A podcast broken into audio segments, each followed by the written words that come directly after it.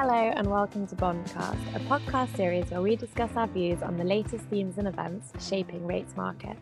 I'm Imogen Bachra, European rate strategist, and I'm joined today by our global rate specialists, Giles Gale, John Briggs, and Theo Chatzilias. Before getting into the discussion today, I just wanted to quickly remind you to hit the subscribe button so you can listen to our latest episodes as soon as they're available.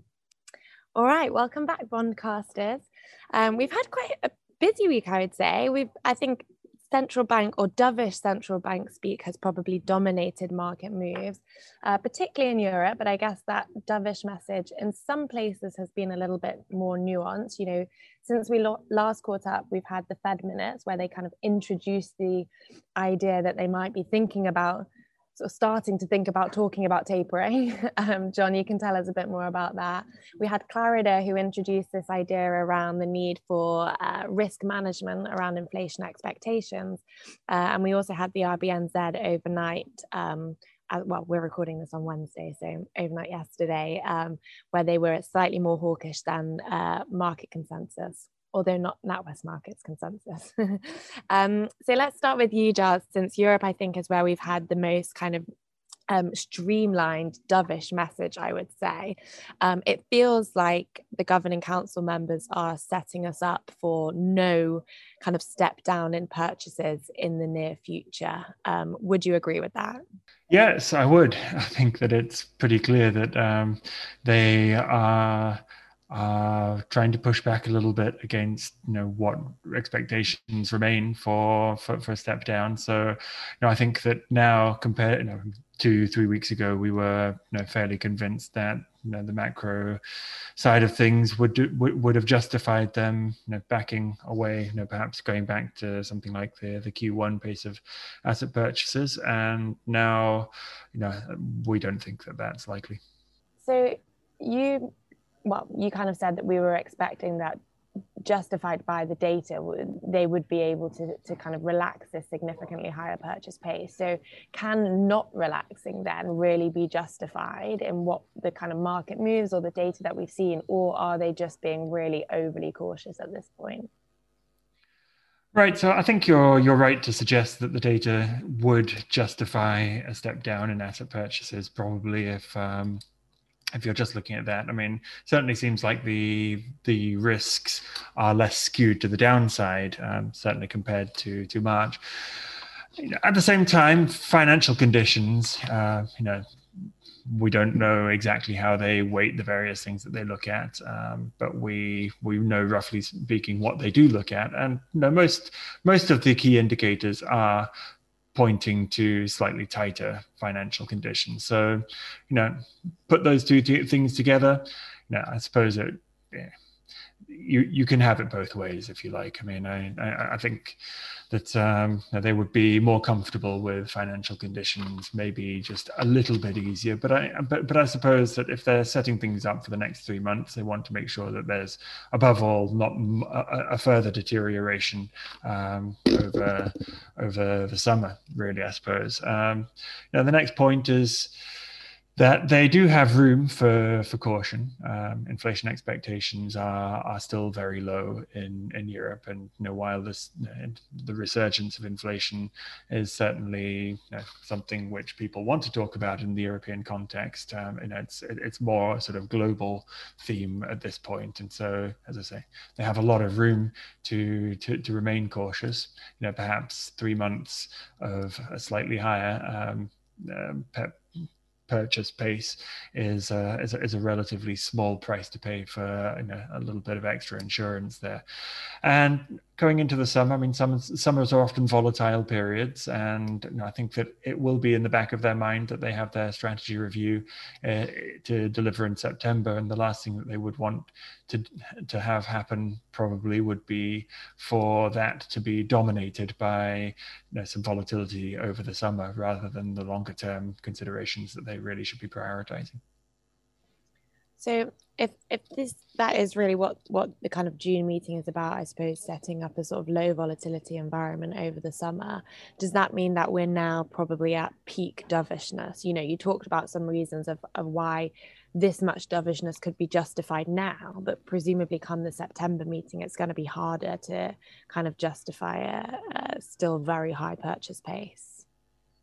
I think that's absolutely right. They they will have to sooner or later start you know backing away from from this level of accommodation um, you know very very slowly and in the right conditions and so on.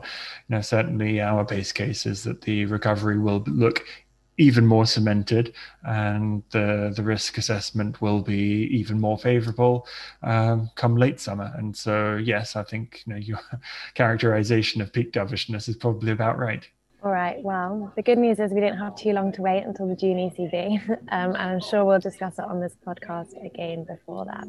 Um, so now let's switch over to the Fed and the US because we have, as well as Giles said, they're a very dovish institution, but we have had kind of slightly more nuanced hawkish tones creeping in, if you like, John. I guess firstly with the minutes, with that sentence around you know starting to think about talking about tapering um, and then um, the the comments from Clarida as well so can you kind of just talk us through both of those and and update us on how they might have slightly changed to a slightly more hawkish uh, rhetoric yeah, slightly changed to slightly more hawkish feels about right. I mean, like no, like Giles said, it is a dovish institution. So even within the scale of people that we would say are lean hawkishly in the Fed, they're still doves. Um, but also you know it is these are small subtle changes so we don't want to go you know too far in in overreacting to them. But you know for a fed that we know is going to move at a glacial pace i mean we were our roadmap is that we start talking about it this summer. They announced it's tapering in september. To taper maybe maybe early as december but probably more like q1 this is a huge nine month process to actually get to where they do the tapering. Um, but you know, given the glacial pace at which they're going to be changing and this is going to be evolving, small and subtle shifts are actually worth paying attention to because there isn't going to be a large step change. It's going to be an evolution. So, what we saw um, last week, not just in the minutes, but more important to me, was with Clarida, was you know he brought into this idea of risk management around the inflation side of the conversation. Now, since CPI, you've seen a little bit of a tone change in general, like you said, a little bit less of pure focus on the uh, employment mandate and that it's too early to talk about talk about um, to more of a you know not everybody but to more of a, a, more balanced outlook. And even Clarida yesterday said the risks are more balanced. So I think what the point here is that when you talk about risk management in the past, Bernanke and Yellen used that as risk management against a zero bound in a dovish way, meaning we have to be really careful lifting off because if we do it at the wrong time, we have no room to cut rates besides that 25 basis points we just hiked. So, you know, the risk management of policy is to stay dovish for longer to make sure that we're lifting off at the right time. But this is risk management in the other direction. And it was spurred by the higher inflation data. And I think what he's trying to get at is to, to retain that credibility on the inflation side. So work with me here. But so if you're entering a new flexible average inflation targeting where you're trying to overshoot your your 2% inflation target for a small period, you know, that could be 6 9 months, we're not sure what that is, but not talking years. But you have inflation starting to rise, what you need to do is you need to create that credibility that you're not going to let inflation rise past that point. In other words, you want a little inflation but not too much. They're trying to clip what I would say is that fat right tail of inflation by saying don't worry, we're still paying attention to the inflation mandate. We're going to let some come out, but we're not going to, you know, let this get out of control. Because if you get into the place where you have trying to get participants believe that you're going to allow above and target inflation, but they don't believe you have credibility inflating inflation at all, then you know markets are going to believe that inflation is going to get out of control. So it's a really fine balancing act right now.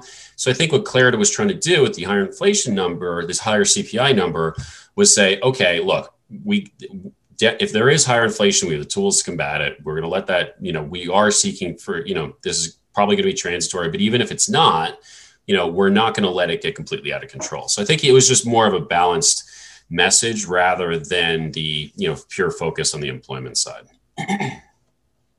so, well, I think from what you've said, I already kind of know the answer to this next question, but I guess this I can split this question into two parts in that A, does this shift that this very kind of gradual shift that we've had over the past week or so change your base case expectations for the Fed? And then the second part of that is if not, what happens if we get another kind of big surprise on inflation data next month, a big uh, number on NFPs as well, would that then change your base case again?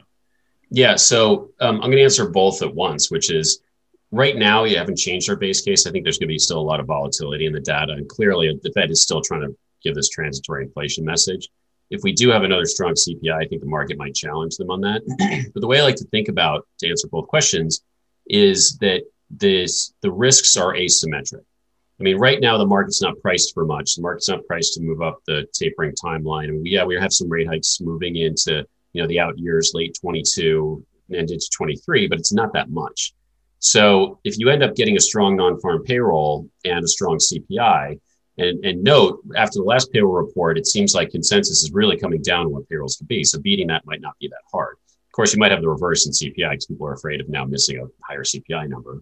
But the asymmetric risk is that if numbers are still volatile and, and you know payrolls are bouncing around, you know it's hard, I think, for yields to fall and markets to rally or to price less Fed. But there's a much greater chance that if you do have a string of series numbers, that the market does price more Fed. So I don't necessarily think this has changed my view on the timing, but I think it's it's created more asymmetric risk to the upside because they've opened the door to to potentially moving up the discussion around tapering if you do get that stronger data in order to keep that credibility we talked. That makes sense. So, just moving away from monetary policy quickly um, and onto the fiscal side, because we're still awaiting kind of news on on the fiscal package. I think by the time this is published, we, we may have a bit more information, but we're, we're not 100% clear on that. So, could you just, I guess, update us on your latest thoughts on on the fiscal side in the US as well? Yeah, so as of this recording, we're still waiting the Republican counterproposal to Biden's counterproposal that came early in the week. Now, um, case everybody's not up to speed on the timing timelines here, the Biden administration set a Memorial Day deadline for bipartisan negotiations on infrastructure. The, the point of setting his own self-imposed deadline was that he didn't want bipartisan negotiations, whether it was good faith or bad faith, to drag on to the point where so much time passed that they would lose momentum on on if he had even switched to just using reconciliation and going all Democratic votes. Um, and I think that you know there are parts to both moderate Democrats and Biden himself that would prefer to have some sort of bipartisan agreement here. After all, he campaigned on bringing you know the nation together. So, um, but anyway, so Thursday, which will probably be after we you will be listening to this after, will be the Republican counter proposal but I really think that um, you know it'll probably run towards the weekend. I doubt that the the, the administration is going to just accept that. Now the deadline can be extended if there is a feeling of good faith and they're coming closer. So I don't. It's not a hard deadline. It's more a soft deadline.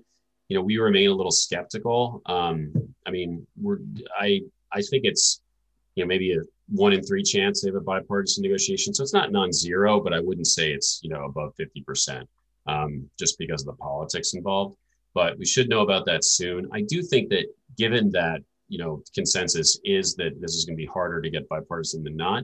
If we do get an agreement, that probably again creates asymmetric risk where people tend to think this is going to take till September. The baseline in the market, at least from people I talk to, is that this fiscal deal is not going to happen until September. So if we have, even if it's a smaller deal, but it happens now, um, that opens the door for the Democrats to use reconciliation on other spending priorities. So I think that could be, um, you know, a little bit of a fiscal surprise, which again creates an asymmetric risk to higher yields. Even though I think this one, you know, may not be likely. I was going to say it sounds like two risks pointing in in favor of our um, higher yield targets than in the US. All right, then let's move away from policy completely and, and head over to the UK, Theo, where we had the um, linker syndication this week. And I think I'm right in saying that it was the biggest ever linker syndication in cash terms. Um, so, can you tell us a little bit more about that and, and how that went? Yeah, absolutely. So when we take a step back and we think about the previous two years, um, they were featured by very little linker issuance. And we know that the UK market is particularly starved for linker supply. So there was a reason why we didn't get much linker issuance, and uh, that RPI reform did create, um, you know, a degree of uncertainty, and because of that, the DMO was hesitant to issue debt. Now that uncertainty obviously was lifted uh, in uh, November 2020, uh, and investors want to buy more linkers. And we've seen, indeed, um, as you've as, as, you've said, record a record um, uh, size of a syndication in terms of cash terms. So that was the Linker 39s. I think it shows many bits. So one is the fact that there is there is clearly very strong appetite for inflation-linked paper. I mean, th- this goes without saying, um, given the size. Two, it, it shows that the DMO they do take into consideration valuations and the shape of the curve. So that particular sector is much more beneficial, and there is a lot stronger demand in 15 to 20 year linkers than, say, uh, across 30 year linkers. So when we looked at RPI forwards, for example, the difference is around 50 basis points, so 5 0. So clearly, you move 10 years shorter, and then you get much, much higher valuations. Um, and the other point that I would say is that, well, uh, from a valuation point of view, the bond was offered a bit cheap, which tells you also that, uh, well, the DMO, they wanted to provide a lot of linkers in the market and uh, they were generous, you know, in terms of valuations to uh, offer the bond a bit on the cheaper side. So how do we trade this going forward then? Yeah, I think uh, issuance in that part of the curve is particularly important. So you have a curve which which looks very strange. So it is inverted, and then at some point around the 30-year sector, we've got a low, uh, and we've got a low in terms of um, RPI forwards and break-evens because there's been too much supply, and investors don't want that supply. However, uh, at the 15 to 20-year part of the curve, we have a hump.